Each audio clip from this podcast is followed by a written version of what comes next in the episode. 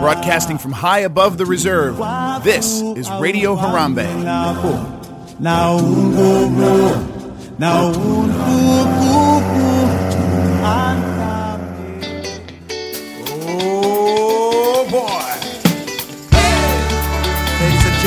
welcome the Tam Tam Drummers. Gamba de team, gamba de team, gamba de team, gamba de team, gamba de team, gamba de team. She do it. Gamba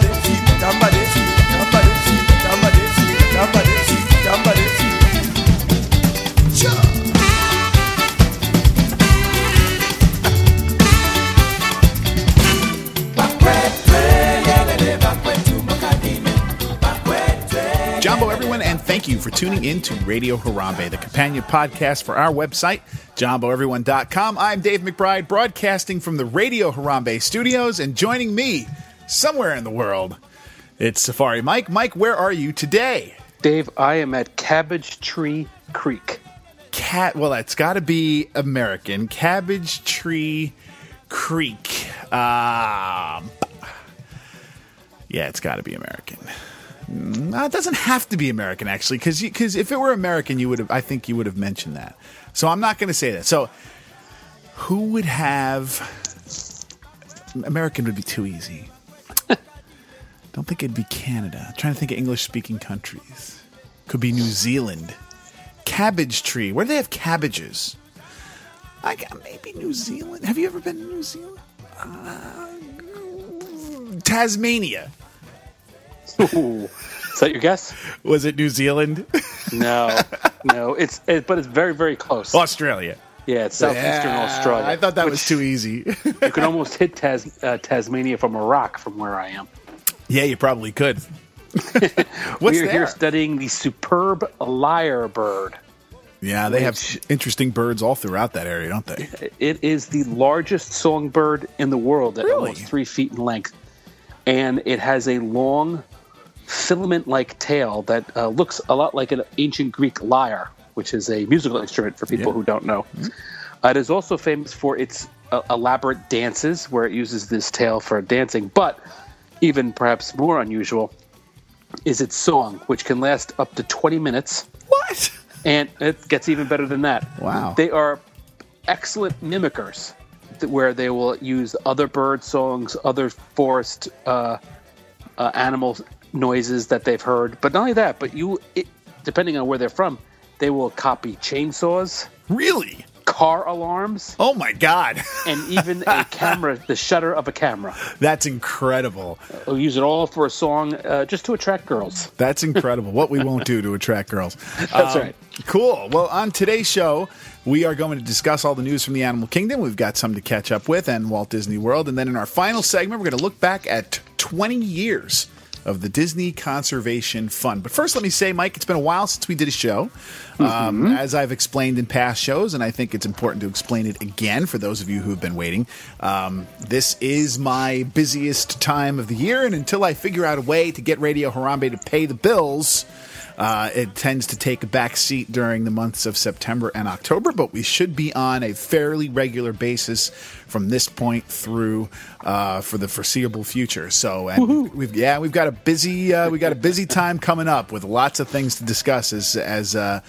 As the construction continues over at Yes. the Animal Kingdom, and it doesn't seem to be stopping anytime soon. So, so we'll be back on a regular schedule. Thanks for hanging in there. Sorry about the lack of shows. We do have, believe it or not, since we haven't done a show in almost a month, we really don't have a lot of local news to discuss. There's a couple of bits here and there, um, a few things, but not nothing groundbreaking. I think we're just, you know, we're in that point now where we're getting sort of tidbits of information popping in here and there about a lot of different things. And for instance, um, you know, we're learning now about um, a, a, call for entertainers, a casting Mm-hmm. call essentially, um, seeking what are, what Mike described as contemporary and Bollywood esque dancers. Actually, I think that's how they were described all over the That's place. exactly how Yeah. they were described on the site. Yeah, uh, they'll be. Um, these are, you know, they're going to have a feature role in the Rivers of Light, uh, or some sort of way. Maybe as a pre-show or something like that. Mike, I mean, what are we hearing about this?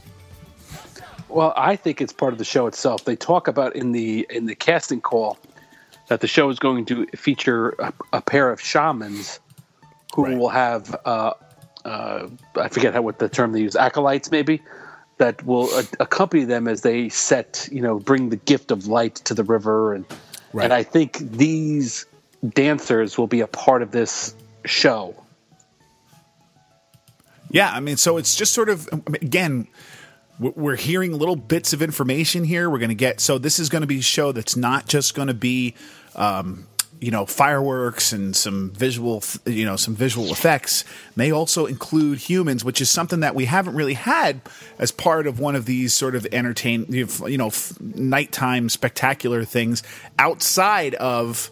Um, outside of Fantasmic? Phantasmic. So this is looking like it's more along those lines rather than along the lines of something like uh, you know uh, Illuminations or something like that, which I think we knew all along. But it's In the initial announcement of Rivers of Life, th- th- they did mention live entertainment as part of the actual Right. show.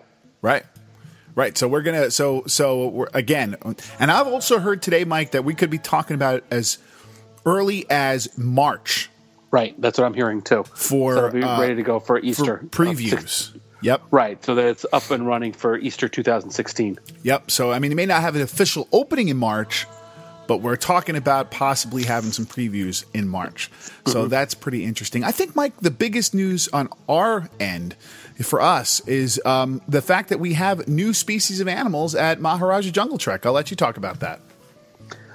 Yes, they brought in Asian water buffalo to the um, sort of prey section of the Maharajah Jungle Trek. So, um, as you, you after you go past the tigers, you come to a an exhibit that had black buck antelope, it had Eld's deer, and it had up until recently banteng, which are these large wild cattle. Uh, I don't know what happened to the banteng, but apparently now it's Asian water buffalo. There are three girls named after the three characters from Golden Girls.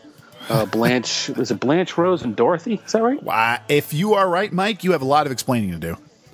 Golden Girls was an excellent TV show. I haven't seen it in quite some time, but it was a, a fine show. I don't know why Oh God! why you're disparaging the Golden Girls, but anyway, uh, thank you for being a friend. Um, anyway, so they brought um, the Asian water buffalo to the Maharajah Jungle Trek. I'm not sure how I feel about it. Um, the buffalo, the, the Asian buffalo, are essentially domestic species. It's much like the Watusi cattle that you get on the Kilimanjaro safaris. These are not endangered animals. In fact, more people on Earth rely on the Asian water buffalo as part of their everyday lives than any other animal on Earth, more than horses or cows or chickens or anything. Um, you know, they're prevalent throughout Asia in terms of you know farming and and whatnot. So they are quite numerous, and they're also not really wild. So I'm not sure how I feel. I don't know how you feel about it. Uh, they're cool. You know, I mean, they're cool. They're a good-looking animal. I'll tell you yeah that. i mean and and some of that is fine i mean you know uh, as you said they play an incredibly important role in Mm-hmm. the culture there so if you're trying to tell a story a cultural story um, then they probably belong in some way, shape, or form. Yes, and we would all like to have everything, every one of these uh, places, you know, spaces for animals put out for something with a species survival plan. But you know, it doesn't always have to do that. Uh, so I, you don't know, and I don't know the inner workings of what goes on, or you know, Yeah, I don't know what happened to the banteng. I mean, they Yeah. are an endangered species, but I don't know where. I don't know what happened to the ones that they had on exhibit. yeah. my- My only my assumption can only be they've moved on as part of the species survival thing because that That's possible. You know, that does involve moving moving animals on. So, Mm-hmm. Uh, you know, I can only assume that's it. And this was an easy way out. Um, you know, to to fill that space, and I'm fine with it. I mean, uh, you know, again, again, it's part of the it's part of the story there, and, and they are cool. And we always like to see new animals, and it gives me something new to photograph. So I It don't is different. I, I don't have an issue with that. Um, the other piece of news that we got only a couple of days ago, and this was actually from Orlando Theme Park News, uh, it talks about new entertainment groups. Now, I'm su- assuming that means musical groups, but there's no reason for me to assume that because we don't have that information. But that apparently are going to take place over the next couple of weeks. So maybe even by the time this this uh, podcast goes live, we may have some more information on this.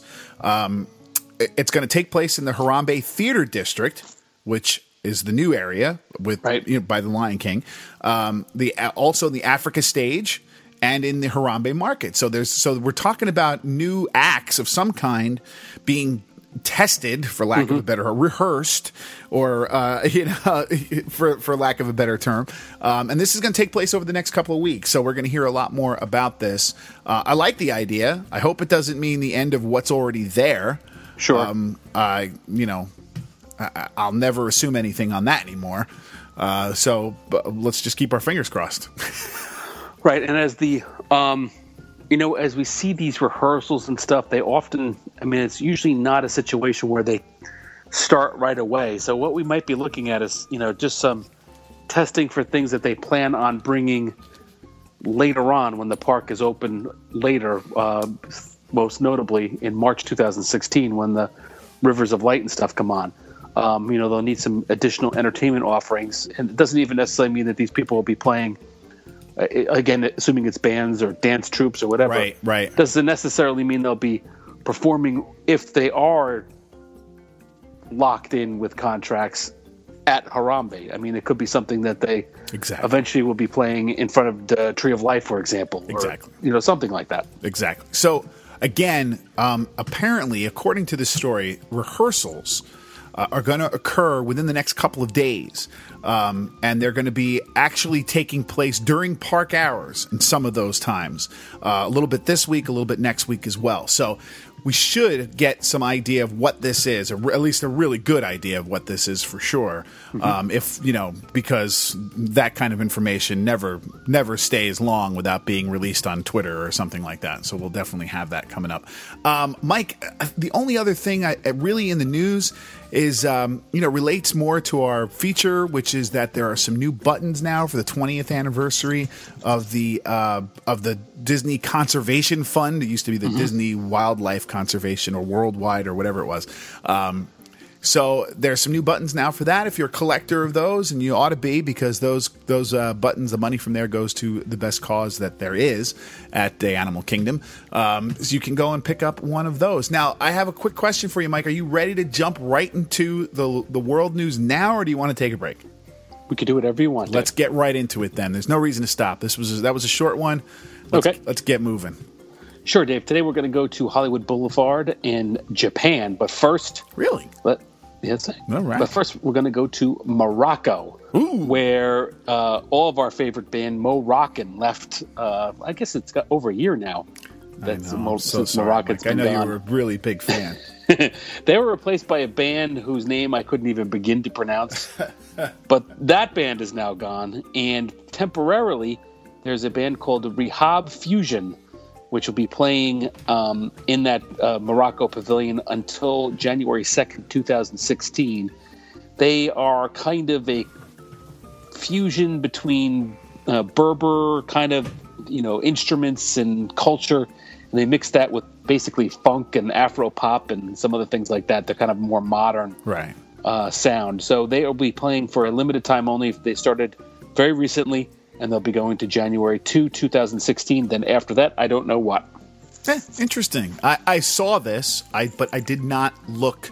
Um, I did not uh, look at the uh, the videos that have been put up from. So I, I don't really have much to say on it, other than the fact that I acknowledge that it's there. I saw I saw that it was there, but I haven't seen it yet. Um, have you? You didn't listen to it yet, have you? I haven't seen them perform in Morocco. I did watch their music video that was linked when it was initially announced. Oh, okay. Okay. and it's it's very modern, you know, kind of Yeah. hip hoppy kind of sound to it, yeah. uh, mixed in with instruments that you would get from you know that, that area of the Right. of the world. Right. I mean, whatever, it's all right. I mean, it's not unlike well, I mean, Burudika Band is better, but the, you know, Burudika Band is kind of like a modern African kind of thing, and this is not dissimilar from that. Yeah. Um, Just think more Middle Eastern, Yeah, Moroccan than, yeah. than African. I, I mean, the the easy thing to say is that it's you know a, a watered down version or something like that, but it's really not because Yeah. if, if if it's if it is in the vein of Burudika, then you're talking. I mean, that kind of music that Burudika plays is something that has been popular in Africa for decades. I mean, this is mm-hmm. music that goes back you know to the 60s and 70s. At least that kind of idea of fusing the African uh, you know sound with sort of modern you know Western sound, for lack of a better term. Um, you know, jazz and blues and all those kind of things, and funk, like you were talking about. Um, I'm sure that's what happens in Morocco as well. I'm just not as familiar with it as I am with the African music. Um, so I, I- This is, I- I think, this is what they're going for. I mean, I, I'm yeah, not- they're going for a modern band- take. Yeah, yeah, right. Which is fine because Yeah, it's it's all right. Yeah, I mean, in some, you know, it's great to have traditional music, um, but it's not always that entertaining Mm-hmm. for you know for people. And I don't mean just for people who don't know what they're talking about with music, yada yada yada. Uh, you know, because Mike knows what he's talking about with music, and and still he didn't does? like the yeah, yeah. and st- and still you didn't like the last band that was there. You know, so. Moroccan or the other one? No, the other one, the, traditional? the, the Yeah, traditional all right. one. I mean, it's just it's it's cool the first time around, Mm-hmm. but you know, if it doesn't fit your your ear for one reason or another, it's something you move along to. Some some traditional music works really well in that kind of settings. And Mariachi band, for mariachi band for yeah uh, you know if you had a straight up celtic band like they had over in england for a little while that would probably work for a certain amount of time um, They still have that trio, don't they? Yeah, I think they do. I think they do, yeah. they're great. from yeah, what I, yeah, they're I good. Yeah, they're good, and you know, those kind of things work, and you know, so it's I, I, applaud them for for going for for thinking along the modern terms because I think that kind of vibrancy is what Epcot really really could use and is, is really neat for it. So that you know, but I haven't heard them yet, and I will eventually, I'm sure. Well, they're leaving January second, so you're never going to hear them live. Yeah, I mean that's true, unless they get signed again. Which they I have for- a feeling that this is specifically, I, you know, th- they had some music videos and stuff, so I think I'm not sure if they want to be locked into Uh, playing short at run Epcot for years. Yeah. Yeah. Yeah, it's possible. Yeah. It's very possible. What's next? Hollywood and Vine, Dave, one of my least favorite restaurants in all of Disney's Hollywood studios. Well, it's going to go all character dining, starting um, gotta do something. shortly, starting on November seventh, so very shortly. Um, Minnie's seasonal dining is coming to uh, Hollywood and Vine. It's going to have the Fab Five there, Okay, that's and cool.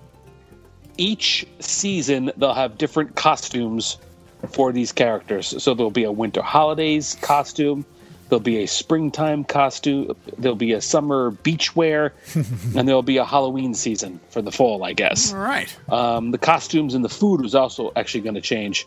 Uh, breakfast and lunch will continue to be the Disney Junior uh, characters meet and greet. Okay. But now, for the first time, dinner is going to have this meet, mini, um, and you know, to have Mickey and Goofy and Donald and Pluto. right. It's, it starts November seventh, and it will be forty six ninety nine per adult. Not a bad idea. Doesn't Hey, you whatever. know? Uh, but yeah. like you said, this is not. This is not our favorite place. I don't particularly care for the food at Hollywood and Vine, to be blunt. Right. I mean, so uh, I'm not going there. For Yeah, this, no, but but am if they're looking to drum up, I mean, if they're looking to drum up some support over there without having to actually make the food better, this That's fair. This might do it. So, and people love it. So I mean, you know, it is what it is. It's just another, you know, it's the, the it's not going to solve the problems at the Hollywood studios. That's for sure. No, we'll talk a little bit more about that in a moment. But let's move Okay. to Disney Springs, if you don't mind. Sure. Rick Bayless, who is a celebrity chef, will be opening up a restaurant at Disney Springs in the summer of 2016. It's called, uh, I think it was called Frontera Fresca or something along those lines. It's table service Mexican. It's going to have handcrafted tacos and salads, fresh guacamole that they'll bring over to the table. It'll specialize in uh, Mexican braised meats. It's going to be a 6,000 square foot area serving about 200 guests. And it continues in the line of celebrity chefs and uh, prime eating establishments at Disney Springs. I don't know who he is, so yeah, just I, I've never heard of him either, but I'm not a celebrity chef guru. follower. Yeah, I don't, I don't, I don't really. I mean, I know Morimoto and I know Bobby Flay, but that's about it. That's obviously what we're going for over there now. So this is Yeah, just, and- this is just like- another one of them, you know. Upscale Mexican is, you know, it's something different, and Sure. I mean, I, I suppose it's not that much different than the cantina at uh, Epcot, but still. Um, so far, every restaurant in Disney Springs that they've opened up, whether it be the Boathouse, Morimoto's, uh, Jock Lindsay's, has been uh, a home run from what I can see from you know reviews and things like that. They've been very popular and very well received. So hopefully, this will continue in that uh, in that direction. Yeah, very cool, very cool. What else? Dave Japan, Right. Um, the little museum, and one of my favorite things about Epcot and World Showcase are these little museums. I love the one in uh, in China with the terracotta warriors. I Yeah. love the one in Morocco, and, and the one in Japan had, I guess, it was sort of video game esque kind of stuff in there for the for a few years. Well, it's changed over to the Kawaii culture uh, kind of thing going on in in in um Japan. I don't know. Some of our listeners may, may be aware of Pikachu and some of these things oh, that are okay, popular in Japan. They're very colorful, very childlike. right. Um, uh, you know, I don't even know what you call it, but I mean cartoons and Yeah. and other stuff. Well, there the museum is going to be dedicated to that, or it currently is actually. wow. So it's a new change in Japan. right. Cool. Uh, doesn't really sound very museumy, but okay. Well, the other one was all about video games and stuff too, but it's, it's Yeah. just demonstrating an aspect of Japanese culture. So Yeah, it is what it is. I, I I like to go in these things. I mean, I like Yeah, you do. I know you do. Yeah. I like the terracotta warrior one in Yeah, that China. that I think that's the best one. Yeah, that one's especially really since good. the Viking one has gone by the wayside. Although the, although the Stave Church in Norway is still pretty good. I don't know if you've been in there since they've converted it to a little bit of a frozen thing going on. No, It's actually pretty good. no, I have not. I've unfortunately missed that. It's not bad. You should try it. Okay. Dave, uh, some information has been released about permits for Disney's Hollywood studios. Okay. where they are changing the infrastructure.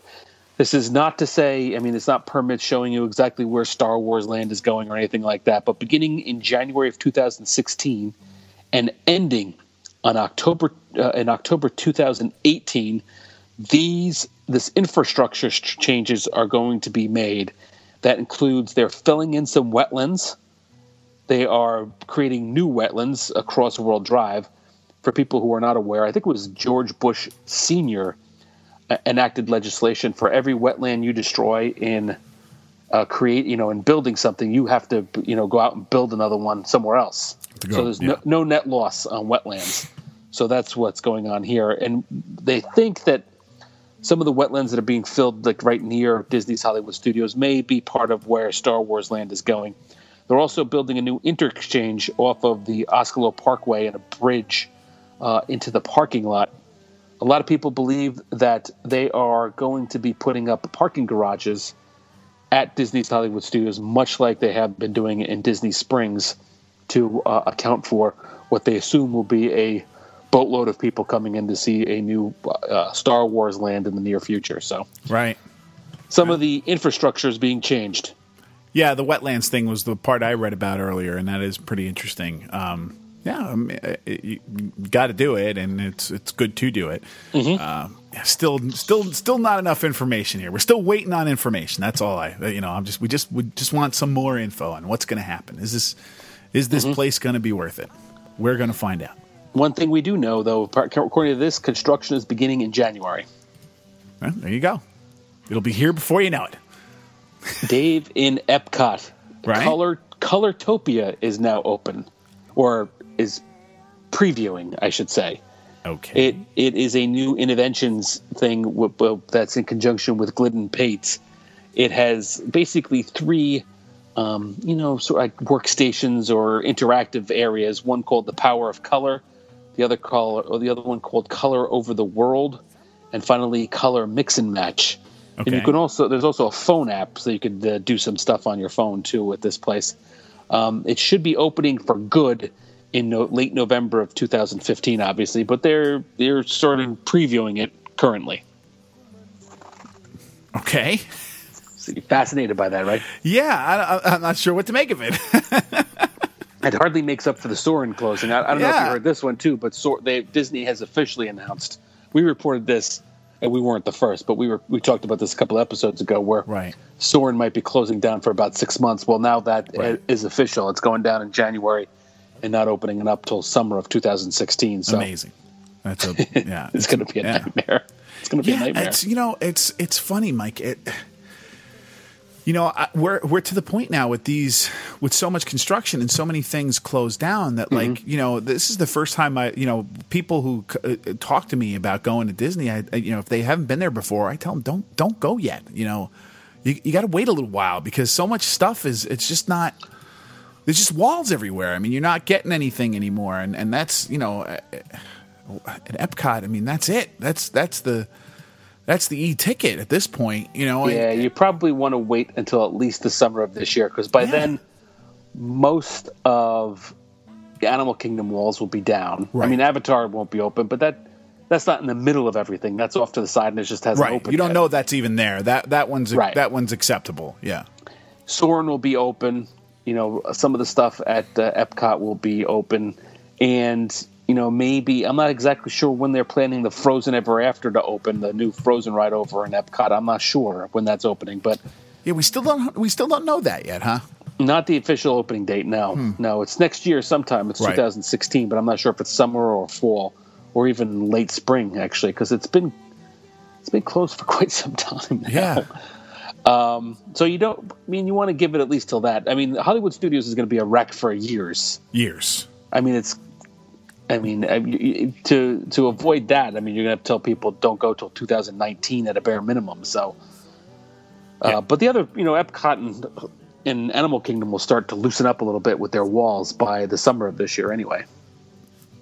Yeah, and that's something. But Mike's 100 percent right. I mean, the Hollywood Studios is going to be a, a you know a waste of your day for probably six or seven years at this point. So it, you know it's it's At least, at least three or four, anyway. at least three or four. Yeah, yeah, Yeah. I mean, it's it's incredible. I mean, there's just so much so much going on right now, and who knows what it's going to be like. You know, I I try to maintain a. Um, I try to maintain a positive attitude to all this for all this change, and I hope that in the end it ends up being as special a place as it was maybe ten years ago.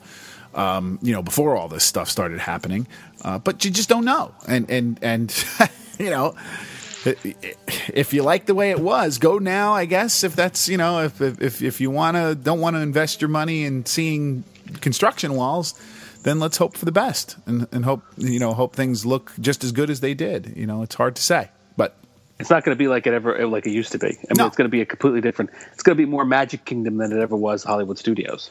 absolutely, You're going to have these lands. I mean, the lands aren't going to be Fantasyland Tomorrowland. They're going to be Toy Story Land. They're going to be Star Wars Land. They're going to be, you know, that kind of stuff. But, um, you know, more fantasy than ever making than a studio for sure. But it should be pretty good. I hope. yeah. I mean, if they hit the mark with the Star Wars stuff, they can have my wallet.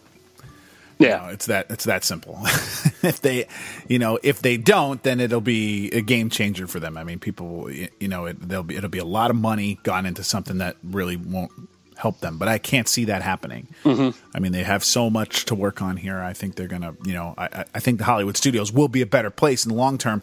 It's just that there is such a hodgepodge going on right now that we don't know what to make of what's going to be. I mean, like Mike is saying, it's going to be a completely different park from what you even from what the original idea ever even was. I mean, they're just taking the whole original idea for the park and ripping it up and throwing it in the garbage and starting all over again. Basically, Correct. creating a new park. Yeah, you know- it's completely revitalizing Yeah. it. Much not, uh, not not unlike California Adventure, what they did with that. Right. Right. So it's you never know what's going to happen. So it's it's it's hold on to your hats, kids. We got a long Mm-hmm. way to go here. we got a long way to go. Is there anything else? Dave, it's time to play America's favorite. Oh no, I didn't. Okay. All right.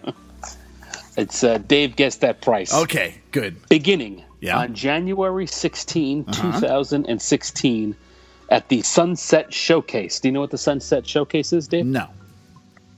That is the new theater that they're putting up um, by the Rock and Roller Coaster at Disney's Hollywood Studios. Okay. That is going to be a flex theater space. Uh, We talked about this many moons ago, but they're building a flex theater space over there to uh, do things like this. Well, I think a lot of it's going to be, you know, when they do the cheerleader stuff, they could do it there. Oh, You know, oh, oh, just be able to do different things in Just the, never in the heard theater of space. flex theater, but okay. I think Disney invented the term, but they, Uh, they like to use it. Great. Dave, starting on January 16, 2016, you'll be able to enjoy Club Villain, which I like it already. Yes, which combines two of Disney's current favorite things: Okay. uh, a you know a dance party oh God. and a hard ticket event, and they combine it into one so Really? they can have a dance party and take your money. Okay. It you will have food that is it's going to be uh, you know Dr. Facilier from uh, Princess and the Frog is you know sort of the ringleader of this, and so it's a very New Orleans kind of uh, flavors to the food. There's going to be you know some beef strip steak with New Orleans stuff, voodoo sticky pig wings, spicy shrimp, that kind of stuff. Uh, drinks including specialty cocktails, beer, wine, and they're going to have a stage show with a mix and mingle of the uh, villains. So there'll be a stage show with these villains, and then you'll be able to do meet and greets with Maleficent, the evil queen, Queen of Hearts, Cruella de Vil. All of this for a set price. Of course, it does not include the price of admission. You've got to pay the money to get in the park. But Dave, guess how much that would cost? All right. Wait a minute. Sure. So it's a meet and greet, Meet and greet and a stage show. a limited stage show, probably. Mm-hmm, Um, in a theater. A In the flex, flex theater. theater, A right. flex theater. So I don't. I have not seen what Nobody knows really what that means. Okay. Right. And what do you get to go home with? Go home with. Like do you mean what? What, with? what? What do you get for that money again? Well, food and drinks. That's show. included. Yeah, If, as from what I can tell, the specialty cocktail, beer, and wine is included. Oh. Oh. So that's all you really get. Mm-hmm. So it's got to be like a dessert party price. Seventy-five dollars. Ninety-nine dollars per person. Oh, who would buy? So for everybody who goes to this party, they're going to be spending two hundred bucks. hundred dollars to get into the into the gate, and then another hundred dollars for this mix and mingle party. I I'm sure it'll sell out. Mike, I guess this stuff is doing well. I mean, despite how much we just laugh at this nonsense sometimes, I mean, it must be doing well because they keep producing it, and it, Oh, it, yeah. it keeps being sillier and sillier sounding every time they put one of these out. It's it's it's you know, it's less, it's more ridiculous than the last one. You know, And this yeah, this one is in a in a in a park that, I mean, you would think just taking it back for a moment, the executives would be saying to themselves, "All right, we're, we've shut down a lot at Hollywood studios. We got to throw something out there. How about some new entertainment? All right, how about the villain? Everybody loves the villains. Let's put the villains out there. Maybe a, a dance party or something like that. Just that on its own How about a is kind of lame. how about a parade? right. Something course. that's included with your hundred dollars you're already friggin' spent. Right. But then they took it to the next level. They gave you some food, a couple of beers, and they'll charge you a hundred bucks. Man, Mike, I, come on, Disney, come on. People are going to flock you to it. for for the amount of money people are spending to look at construction walls. You can't throw in a villain dance party in the in in your for free. You know, for the for the money people are already spending. I mean, come on, that's such nonsense. I mean, We didn't talk about this last. We haven't. We haven't talked about this yet. But the uh, price increases for the annual pass. I mean, stuff like that and stuff like this just goes to show you. I think that Disney is trying to price people out of their parks. including me. Um, be that as it may. I mean, they want. They have decided that there are too many people in the parks. Yep, and this is how we're getting them out. and instead of adding a fifth park or more you know stuff to, to the park we will just price out the lower middle class um, they won't be able to come to the parks anymore and you know we could just feast off of you know the upper middle class upper class Yep. and get as much money as that we can from them and they'll have a good time and there'll be less people in the parks and i mean it's it's obvious that disney would rather have It's such short term thinking. It's of course it is because all the all the little kids of you know of all these people are not going to grow up to be big Disney fans like we did. Exactly. I was just going to say that. I mean, if if if if the cost was uh, equal, you know, adjusted for inflation to when we were kids, we would never have gone. Up to No, maybe point now. once. I mean, once in a while. Yeah, once in a while. But but Mike, it's it's it's it's a different world than it was ten years ago. I mean, Sure. I bought into the Vacation Club in 2007. No, 2005 you can't buy into the vacation club anymore for anywhere near the amount I bought into it. And the other problem that we're coming across now is, you know, if you want to go down there for a few days at a time, which is what we did it for, right? So we can go on a couple of sh- couple of maybe shorter trips than the one big long one. Uh, you know, we Right. we do w- twice a year or so. You can't do that anymore because the cost of the annual pass is so prohibitive. That And plus flying now. Plus, yeah, I mean, flying is flying. I mean, that's you know that comes up and down, and now it's expensive, but it isn't. It isn't crazy more than it was ten years ago. But Right. I bought my first annual pass as a Disney Vacation Club member for under three hundred dollars. The annual pass discount now, ten years later, is five hundred and fifty dollars. That's Mm-hmm. with the discount. Right. It's nearly doubled in that Mm-hmm. time. In 10 years, it's nearly doubled. Right. I mean, how do they justify that? It was Well, a better place 10 years ago, Mike. yeah, but the problem. I mean, the, problem parks were better have- 10 years ago. The problem with you have with criticizing Disney is before, uh, you know, the year before 9/11, when the, there was a dip, obviously in travel. The year before that, when it was Mm-hmm. at the height of traveling, there was, I believe, the Magic Kingdom had 14 to 15 million people Right. um, in their park.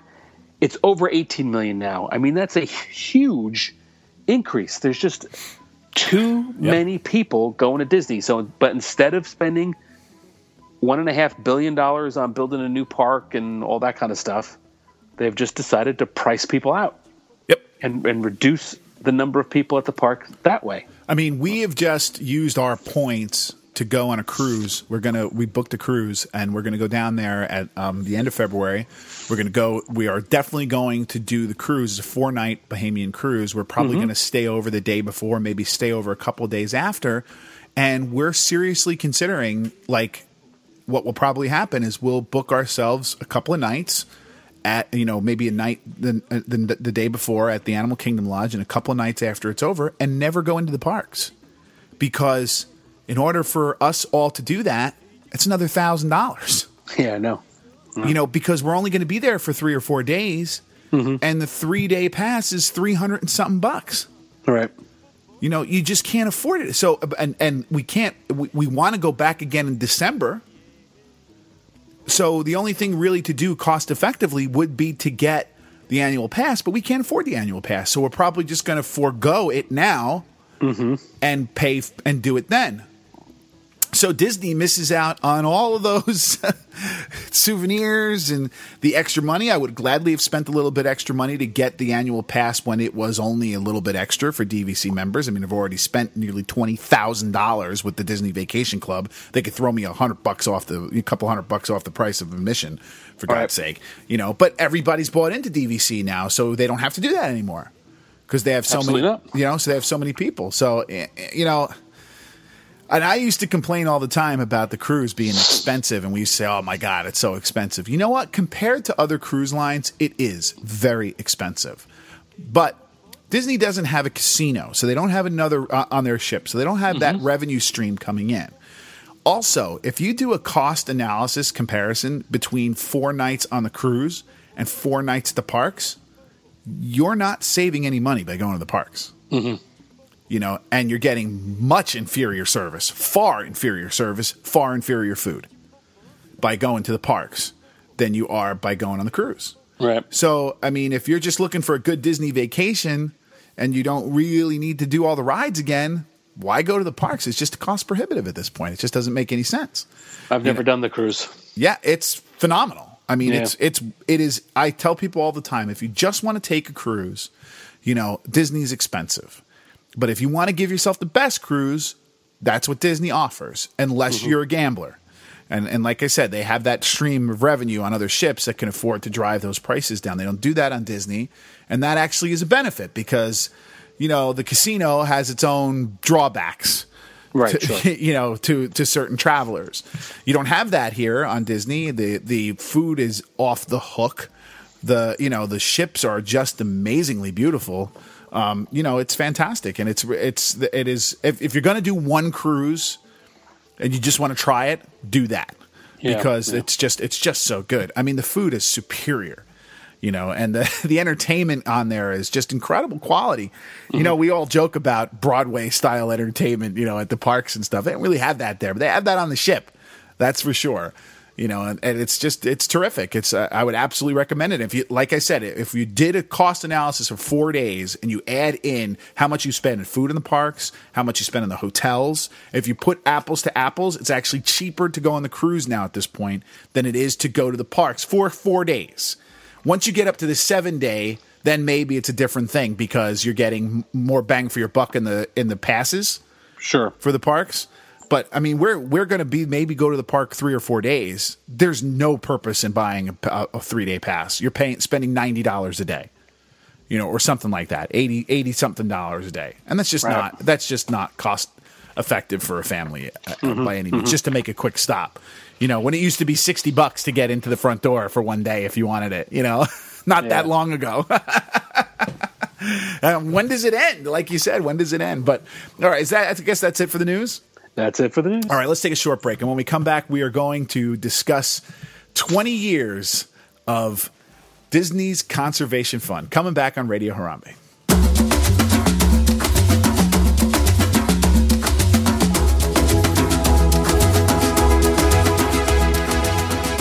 Jambo listeners, this is Scott from the Dixie Landings Radio Podcast. JamboEveryone.com and Radio Harambe are working to raise funds for their conservation partners by offering some great Animal Kingdom related products for sale at Zazzle.com slash JamboEveryone. There's some great animal apparel and even exclusive line of not a half day park stuff, and all the profits go towards helping to save wildlife. I've got mine and a couple of them, and now you can get yours too. Go to Zazzle.com slash JamboEveryone or click the store tab at JamboEveryone.com. Kwaharini.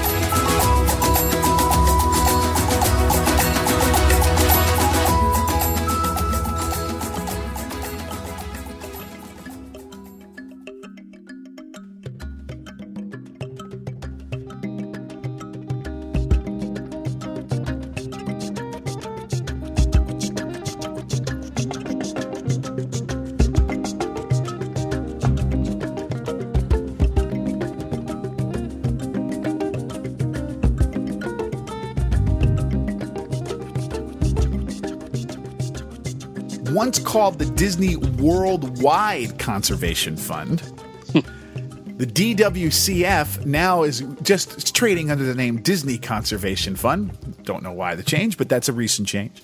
Uh, opened its doors in 1995, a full couple of years, uh, three years before the opening of the park. Um, most people and that, we'll get the snarkiness out of the way right off the top. Most people credit the opening of this simply to, or, or the founding of the fund, simply to, for the need for Disney to um, show a. How would you describe this, Mike? A. Uh, Appease the PETAs and other groups like that. yes, that show a sense of responsibility towards um, the actual goals of you know species survival plans and the actual goals of conservation, rather than just using animals to be a uh, draw for people to come and buy plush dolls and things to that effect.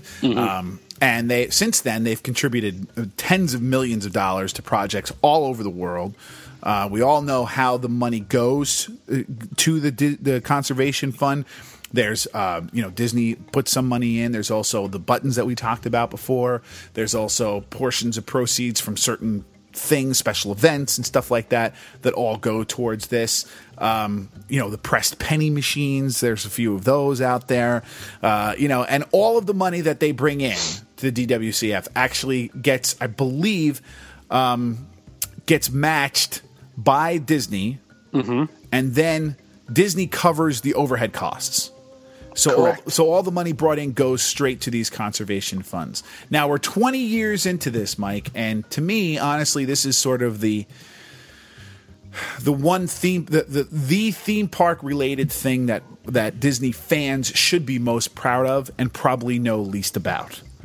Um, so we thought for the 20th anniversary here we would fix that and uh, introduce you a little bit more to the work that the Disney Conservation Fund does. So we're going to hand it over to our own conservation expert. Mike, what do you got for us on this? Well, Dave, I, you know, I think part of the snarkiness that you were talking about, I mean, it, it people should realize that conservation, um, at least to a small degree, was present at Walt Disney World even as far back as 1971 when it opened. Um, part of the park itself, or part of the resort area itself, was put aside for uh, wildlife conservation. The 14,000 acres, actually, um, in the original park uh, or original resort design in 1971 was set aside for uh, various purposes, you know, various uh, kinds of habitats, mostly uh, wetlands. Um, and even in 1994, the Disney started the uh, Wilderness Preserve, which is 8,500 acres of wetlands for, and it has a lot of bald eagles, sandhill cranes, wood storks, that kind of stuff. So um, even before Disney started the Disney Wildlife Conservation Fund, um, there was conservation efforts within the Disney company at the Walt Disney, Walt Disney World Resort. So that's kind of important to, to point out. Absolutely. The conservation fund itself actually wasn't really the brainchild of anybody at Disney. Instead, it was the brainchild of the Animal Kingdom Advisory Board. And for people who don't know what that is, it's an it's an important part of uh, the history of the Animal Kingdom. When when Joe Rohde and and Disney people had decided to, to build the Animal Kingdom, they brought in a team of zoo and conservation experts, um, such as Bill Conway from the Wildlife uh, Conservation Society, which runs the Bronx Zoo, and who I know. Um, other people like uh, Roger Caras, who was, you know, he's a famous narrator. He's, you know, part of the American Society for the Prevention of Cruelty to Animals. Um, Terry Maple, who was the director of Zoo Atlanta, who oversaw um, the uh, changing of uh, the Atlanta Zoo from one of the worst city zoos in the country to now one of its best. You know, people like that and other uh, some other uh, conservation groups like the Peregrine Falcon Fund, White Oaks Conservation Center, like leaders from those facilities were brought in to the Animal Kingdom Advisory Board, and you know they helped Disney set the policies for uh, running essentially the zoo aspect of the animal kingdom. And it was they who said to Disney and convinced Disney officials uh, that, you know, a conservation fund would be a great way to um, provide support, money, et cetera, et cetera, to some of the conservation efforts that they will be teaching people um, through the zoo. I know many of the uh, many of the people who were involved in that program, like Terry Maple and Bill Conway, who were running zoos, you know, almost on shoestring budgets. I mean, I, I don't want to say shoestring budgets, but I mean, they were running it for cities where Right. it was hard to to get funding for various things, and they were, you know, they were playing, you know, moving dollars around and trying to do the best they can with what they were what they had, and, and they saw it with Disney, who at the, you know had, as we've been talking about in, in the news segment, un, almost unlimited funds. Um, you know, they thought they could do a great thing. So, and part of that was starting the Disney Wildlife Conservation Fund. Right, and, and I want to just kind of stop quickly and and, Yeah. and talk about that. Um, the when delving into the world of zoos, you're talking about a um, an industry that is filled with watchdogs. Right. and for good reason. Um, you know the the record of zoos over the over the decades uh, before the nineteen well, probably nineteen sixties or nineteen seventies um, wasn't particularly good. There were a lot of you know there are a lot of places where animals were um, you know obviously mistreated or placed in situations where they oh, you know were you know sitting on concrete their whole lives and and we've all heard these stories. We all know what this is all about. And as a result of that, this this watchdog um, community has never gone away.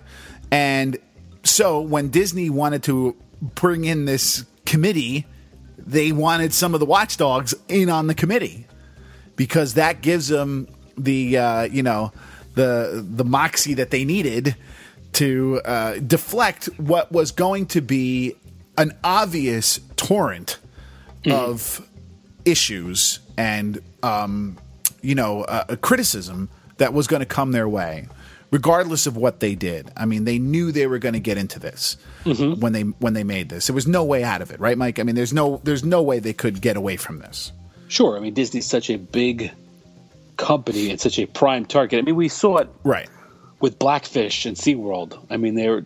i was just going to go there with that SeaWorld is not even is not nearly as big as Disney in terms of its, you know, a, nor, a notoriety and in you know how often it's in the media, Right. et cetera, et cetera. I mean, Disney had a target on its back. So if you had any kind of incident um, that even smelled like it could be mistreatment of an- animals, or even just the possibility of it, right you know, some of these groups were going to take the opportunity to get, you know, on Channel Seven and Channel Two and you know the Right. CNN and stuff, and you know, preach what they want to preach because it's Disney and it'll be carried.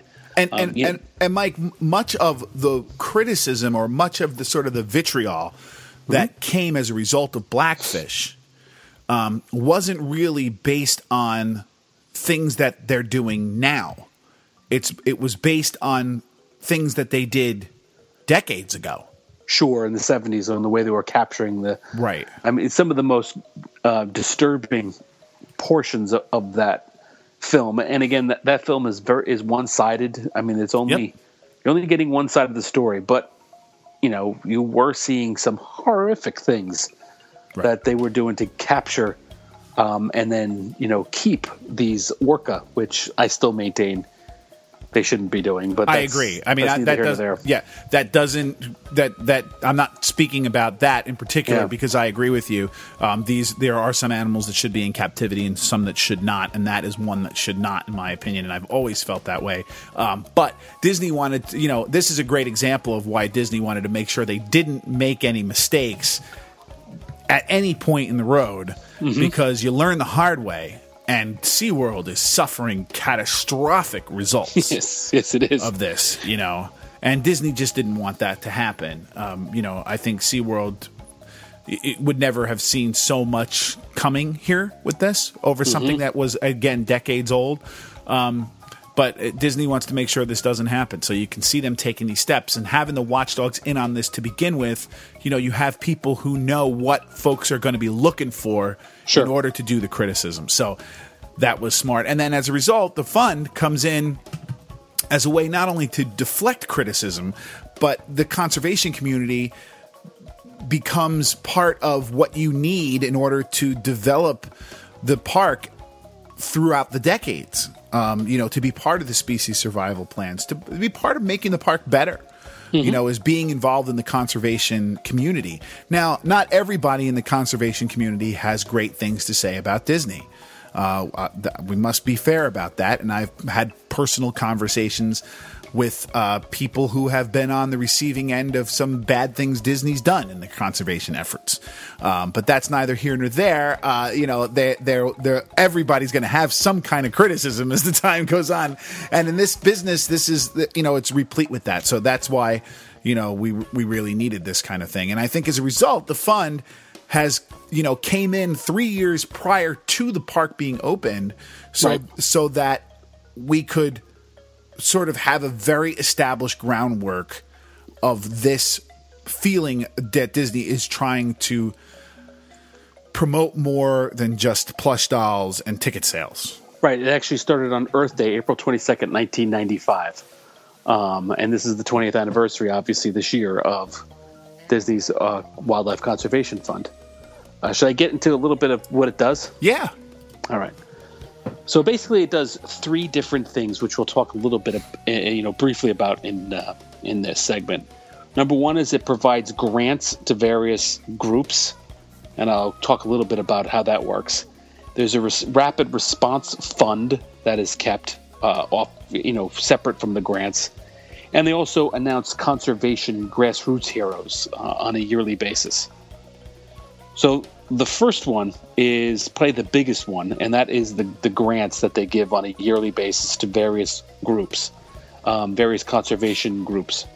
Uh, each year, an evaluation team from Disney, from not only from the animal management people, but the zoology people, conservation biologists, and public affairs uh, get together and they decide who in, gets the grants that and the money that they will give.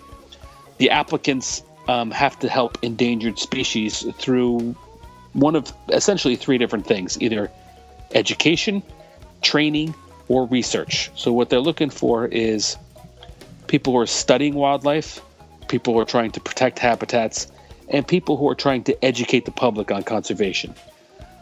There is an emphasis on biological hotspots, which is a by, by definition a biological it's a biodiversity hotspot essentially.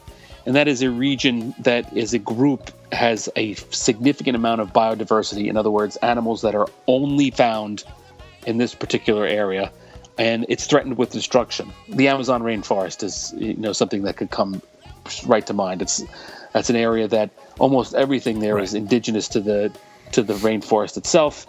And you know it's under um, constant threat. So the philosophy of these uh, of these grants anyway are they want to provide a lot of smaller awards. So instead of giving a million dollars to one big project, they'd rather give you know twenty thousand dollars to numerous different projects. Right. And that because um, you know many of these, as you know, I'm sure our listeners know, many of these projects are in less developed countries, where spending twenty five thousand, fifty thousand dollars means a lot more exactly. than it does, for example, for example, here in the United States. Uh, many of these projects are associated with the AZA, which is, of course, the American um, Association of Zoos and Aquariums, and deal with SSPs. Um, a couple of examples that I, you know, I had noticed um, on the internet, and I'll bring them up to you. And this kind of gives a good flavor of projects that uh, Disney will get behind. Uh, they gave Jane Goodall money to um, fund a visitor center in Gombe, which is where she did most of her work with chimpanzees, studying them. And it says a, a large chimpanzee population. It's a national park. And uh, Disney helped build a visitor center to help not only educate tourists who would be going there, but also the locals as well. Another example is for the Peregrine Falcon Fund, which studies not just falcons but mo- you know many different types of raptors. Uh, they gave money to study the highly endangered harpy eagle, and they also gave money to the World Society, which actually uh, used it to vaccinate twenty thousand domestic dogs uh, with for distemper and other things near the Serengeti because the domestic dogs were unfortunately uh, giving these diseases to the lions and African wild dogs. So that's kind of an example of, um, and that's some information of, as to the grants that are given. Yeah, and there's Mike. There's so many of them. I mean, mm-hmm. there's uh, like he was saying. Um, so so basically, just to sort of put a to s- sort of put a put a cap on it real quickly. Um, what the conservation fund does is not actually do this work themselves. Right. They raise money through us you know, through Disney's profits, and they help fund, you know, all these hundreds of projects all over the world. Um, people, you know, boots on the ground, so to speak, and giving them the the the, the funding that they need to continue their work. Uh, Mike and I both have relatives in Maine, uh, and we both are um, lovers of the coast of Maine. And one of those particular projects was money donated to the National Audubon Society, specifically for conservation and observation of the Atlantic puffin, mm-hmm. which is a little bird, a little gorgeous little bird that was near extinct. In fact, I think it was extinct on the Maine coast. Um, and then was reintroduced onto something called Eastern Egg Rock, which is an island, uh, but really just a rock in the it's middle. It's a big rock. It's a big but, rock, but, but a rock. It's just a rock in the middle of the in the middle of the Gulf of Maine, and um, a couple of scientists, you know, started reintroducing uh, puffins to this area to hope mm-hmm. that they would come back because that's what they do. They come back to their place, and now the rock is absolutely covered with these puffins, and the the project is incredibly successful, but it has to continue. Um, and Disney actually put money towards that specific project at that specific rock that I have actually been to, um, and things that they do like for and the reason why I say that, use this as a as an example is because not only do these college interns that go out there and do this work because that's usually who does this kind of stuff, right? Right. there's very rarely anybody making any money off this endeavor. uh, you know, uh, they have to do it, but also they some of this money was used for activities that involved 2,000 different third. Grade three through six students in 25 different mid coast Maine schools. Now, that is for the long term preservation of this project, right? That's for mm-hmm.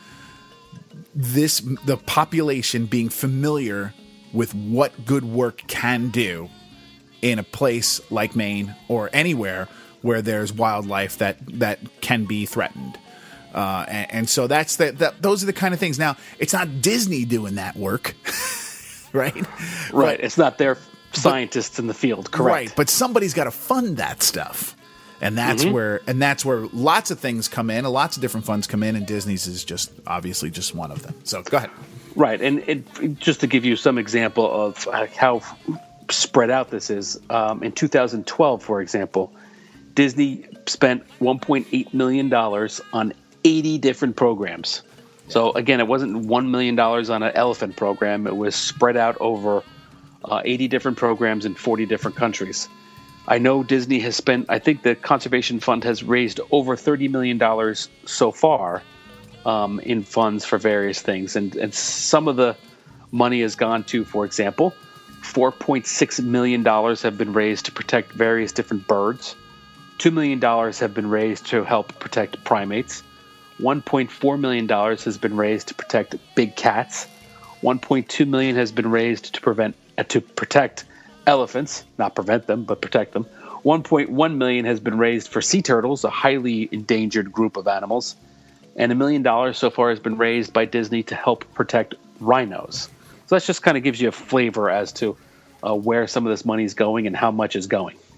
Yeah, and and you know, a lot of that. The thing that's really cool about it, Mike, is that the you know this all began as a way to placate, like we were saying, as you know, it began as a way of of um, ingratiating themselves with the conservation community and and and with the watchdog, so to speak, and try to limit their um, you know per- potential criticism and all that kind of stuff. So you would think that the species involved in this fund would be ones that somehow relate to the animal kingdom so that they can specifically point if something went wrong they can specifically say yeah well, this went wrong in our park but look at what we did for this particular mm-hmm. species that we do. But that's not what they do. No, not at all. they fund to, and and Mike's average there the, the average money given out is something like twenty twenty three thousand dollars uh, per organization for that one year that Mike's talking about the one point eight million dollars uh, in um, you know to eighty different projects. Now twenty three thousand dollars may not sound like enough, but if you ever went and saw this project that I'm talking about off the coast of Maine, and how they how they do this twenty two thousand dollars. I mean that that covers your boat costs for the rest of the year. But that's really how a lot of this stuff works. It's not you know Jane Goodall and those type of programs you know get a lot of attention and they should and they're the drivers in this kind of thing. Um, and the bigger animals, you know, that are facing serious extinction threats, um, obviously the you know the the, fun, the the funds related to them and the programs related to those particular animals get all the press, and and that's fine. But there are hundreds of species threatened out there, and they're not all going to be on a T-shirt. Sure, but by the same token, and you know, I've had this discussion even back when I was a volunteer at the zoo. I mean, granted, um, you know, it's the chimpanzee or the elephant that brings in the cash. Um, Right. It's their plight that brings in the cash to protect a park or set up a national park.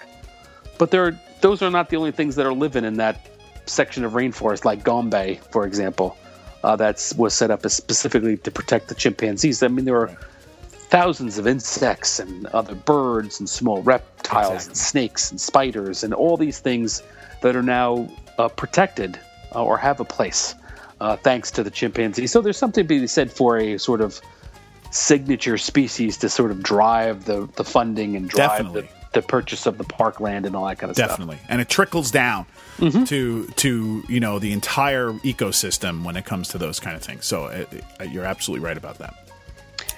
Let's talk about a couple of the other aspects of Disney's Wildlife Conservation Fund. There is the Rapid Response Fund, which was set up by Disney so that uh, you know we talked about the uh, the grants that goes through an application process. You you apply for money. You said you tell these people why you th- why you need the money, and then the um, executive board that uh, looks at these things determines whether or not you get the money and how much.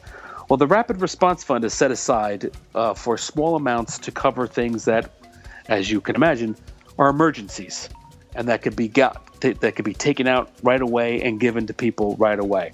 Um, a couple of the examples that I saw of this were, um, you know, the Disney gave money to replace housing for biologists in Rwanda, where their housing was destroyed thanks to civil war. Um, their houses in the in Wow. the rainforests were completely wiped out. Disney gave money so they can get houses built right away. Um, they didn't have to go through the application process. Another one was uh, Disney gave money to help clean beaches for uh, for sea, sea turtle nesting areas after tsunamis. So tsunami came by, wiped out this beach and you know the nesting area for the sea turtles. Disney gave money right away to help clean that area up and set it up so that the sea turtles would come in and be able to nest. So that's another aspect of this conservation fund that, that uh, often doesn't get a lot of press, not like some of these grants are given, Right. but are just as equally important. and that and that's really cool. I never I had never heard that term of the Rapid Response Fund, and that's really interesting. Um, you know, and, and a great idea because because like you said, there are a lot of these sort of lesser known um, conservation groups that may get into these kind of issues, especially in some parts of the country, uh, some parts of the world where war and other things like that have stepped in to uh, to complicate matters even more. Um, you know, to have that kind of fun there to to respond with is is terrific, and they have a relationship with so many organizations now, Right. That you know they're they're bound to come across this. So that's incredible. Cool. And Disney also does these conservation heroes. So, so uh, once a year, they kind of list out and just to recognize people in the field doing various different things, uh, just to give them some sort of recognition that you know, hey, you're doing good work. A couple, some of the examples that I pulled up were actually um, uh, our conservation partners. Peter LaLampa from the uh, Zebra Trust. He's a part of the Zebra Scout Ambassador and Warrior programs, and uh, he was recognized recently by uh, Disney as a grassroots hero. And Gebhardt Nicanor uh, from the Cheetah Congratulations, Conservation Fund- Mike. Congratulations. I don't know how you came up with that one, but from the Cheetah Conservation Fund. He is he's an educator at that facility, and he has taught over a hundred thousand people about the plight of cheetahs. And he's also been involved in the uh, livestock livestock, excuse me, guarding dog program. So.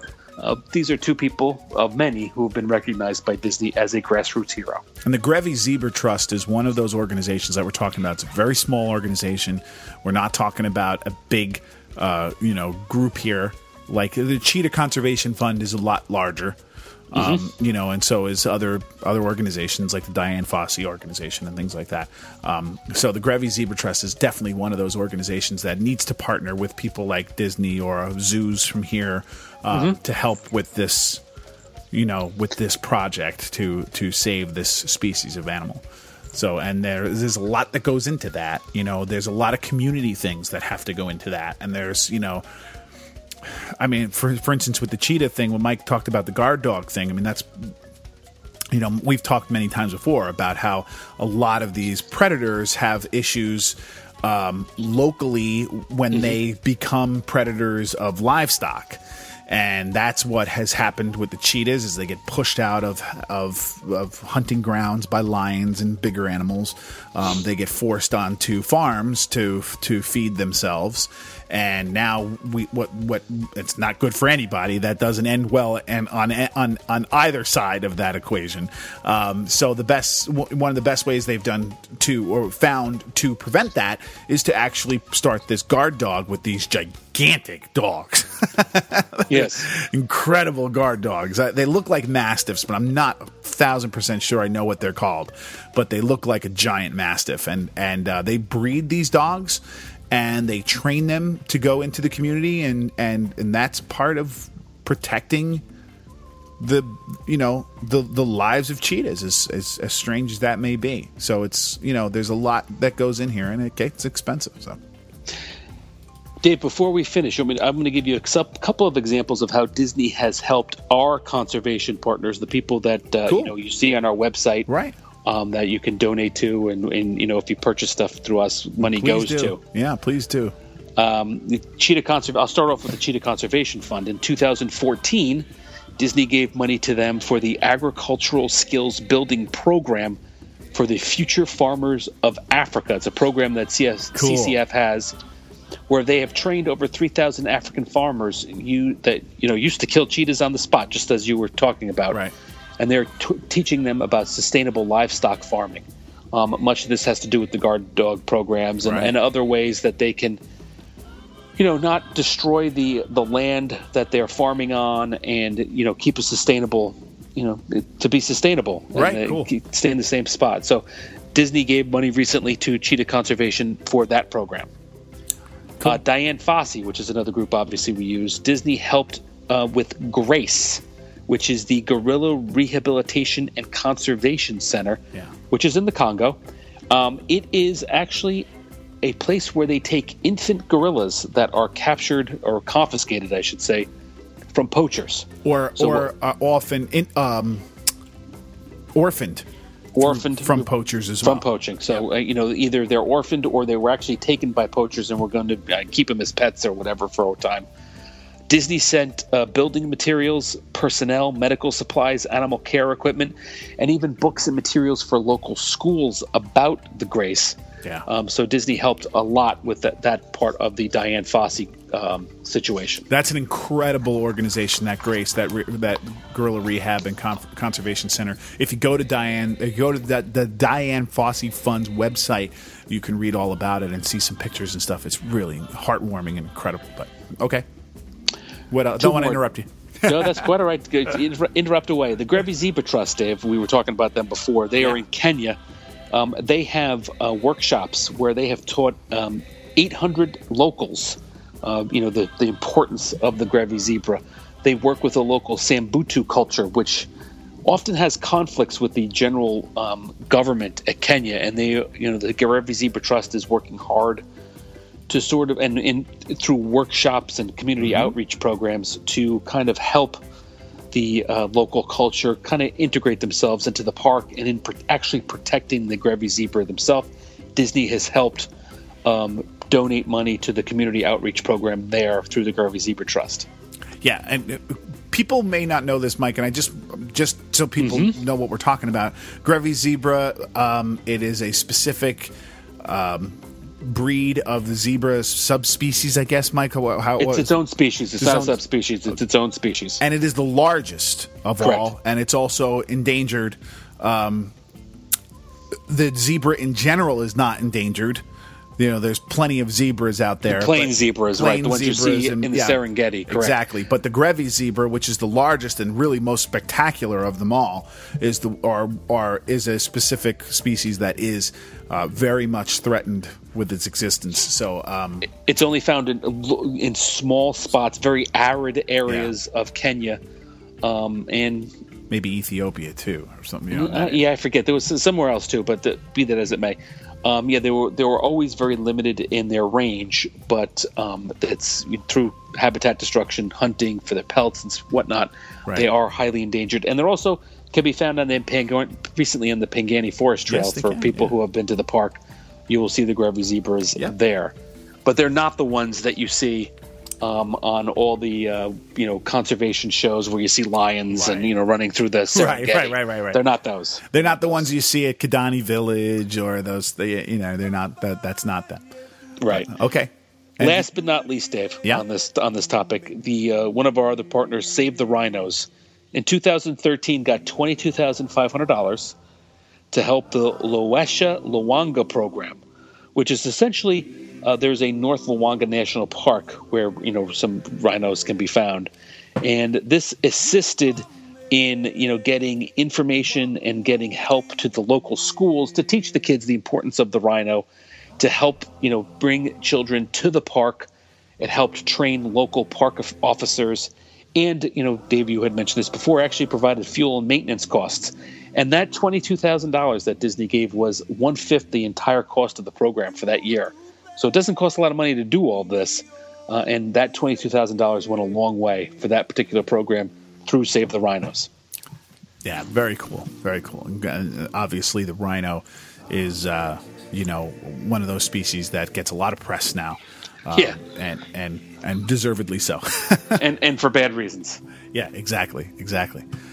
Cool, Mike. Anything else? No, that's it, Dave. All right. I, you know, I'd also just like to say that uh, you know that you can learn, as Mike mentioned, you can if you go to jamboeveryone.com and you click the conservation tab, um, you can go right to the websites of those four that he mentioned. We also have another one called the Ara Project, which is devoted to helping macaws in the wild, um, and you could on that page you can find uh, you can click straight through to their donation page. Doesn't doesn't come through us. We don't we don't take any money for them. We just encourage that you do it. Uh, and of course as mike also mentioned on our store we have some t-shirts some things for sale that's going to change soon. Uh, we're going to be doing some new things there as well. And every dime we make off there, we donate back to those conservation partners. Of the time we've been doing it, we've donated, I think, a few hundred dollars. And we have some more donations actually to make thanks to your generosity as well. And we're hoping to get some new stuff in for Christmas um, to get even more funds raised for these folks working on the ground there. Uh, I- having said all that, let me not forget to thank you for tuning in to us and, uh, you know, subscribe to the show on iTunes. Uh, follow us on Twitter. I'm at Radio Harambe. Mike is at Jambo Everyone. We're also on all the other social media, so you can find us there. Find all those links at jamboeveryone.com. So thanks for listening.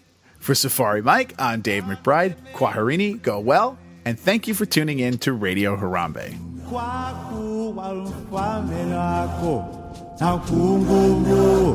na hata milele. Amina. Kwaku walufalme lako na kunguvu na utukufu hata milele. Amina. Kwaku walufalme lako na kunguvu na utukufu